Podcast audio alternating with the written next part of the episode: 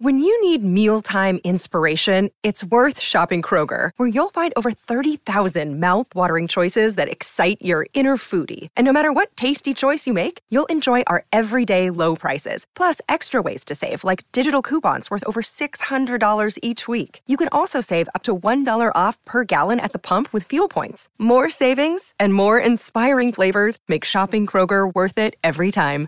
Kroger, fresh for everyone. Fuel restrictions apply.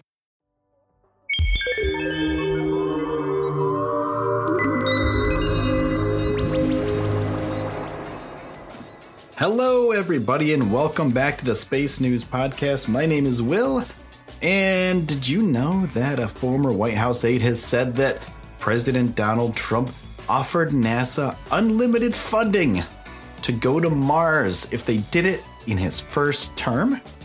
Well, we're going to talk about that in a minute, but before I do, I want to say thank you to everybody who has been supporting this podcast by subscribing on iTunes, Spotify, Google Play, Stitcher, any place that you can find the pod. Thank you so much for all of your help and also all of your ratings on iTunes. They really do help.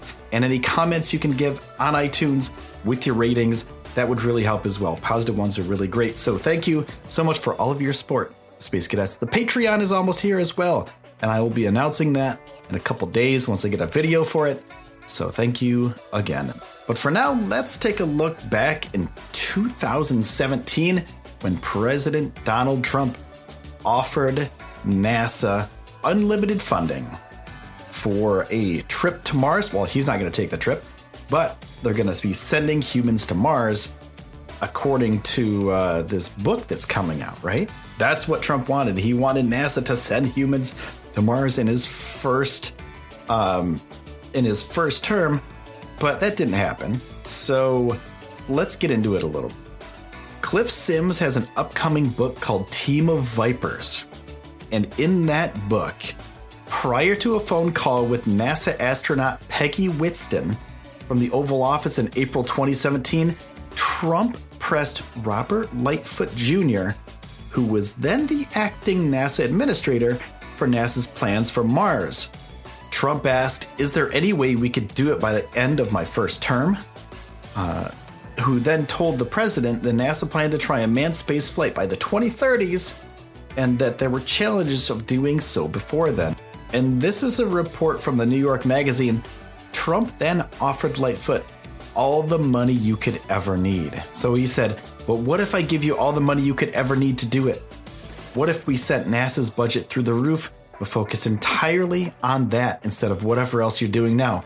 Could it work then? Lightfoot responded to the president by telling him he didn't think that it was possible, which left President Donald Trump very visibly disappointed. Who Sims wrote, he's the guy that wrote the book. He's a former White House communications staffer. He wrote that in the new book. And Trump also brought up the issue during a phone call with Whitson, uh, saying that he wanted to get humans on Mars at worst during my second term. So take this all with a grain of salt. It's a he said, she said kind of thing. Don't know if this really happened. It's a book. You know, people want to sell copies, people want to make money. So it's possible that this never happened, or if it did happen, it was just, you know, uh, messing around or whatever. You know, just be like, hey, I'm going to try to get you as much money as I can if we can do this. But the good thing is, Trump wanted to send humans to Mars as fast as possible, and he also wanted to increase NASA's spending budget. So that's a really great thing. And whether you're on the left side of the aisle, the right side of the aisle, right in the middle, wherever you are, sending humans to Mars will benefit humankind as a whole. Now let's get out of politics. Uh, I want to keep the politics out of the science, but I thought that was kind of a goofy thing, um, kind of a weird thing to add in there today. So, a weird and bad thing happened to SpaceX when its test rocket toppled over thanks to strong Texas winds, says The Verge.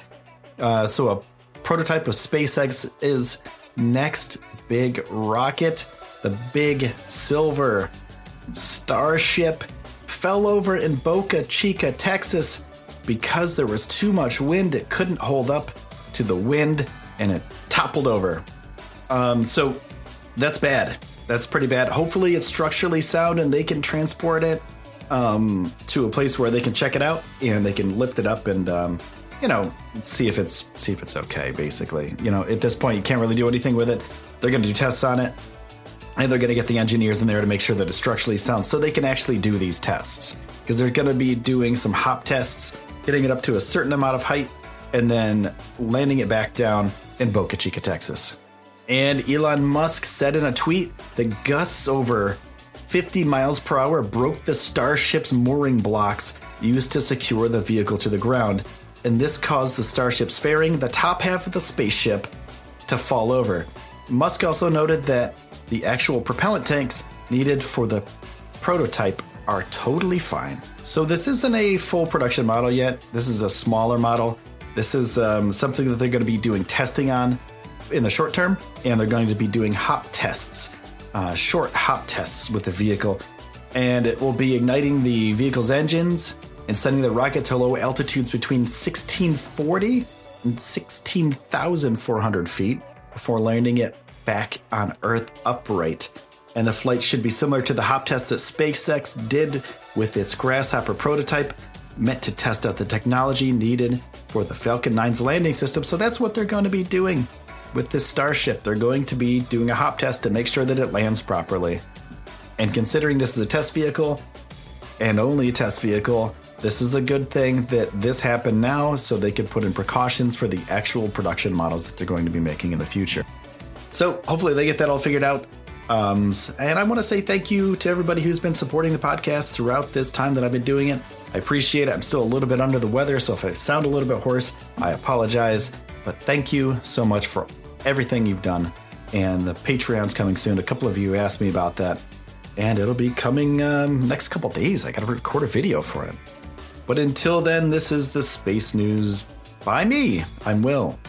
Thank you so much, Space Cadets. I will see you soon.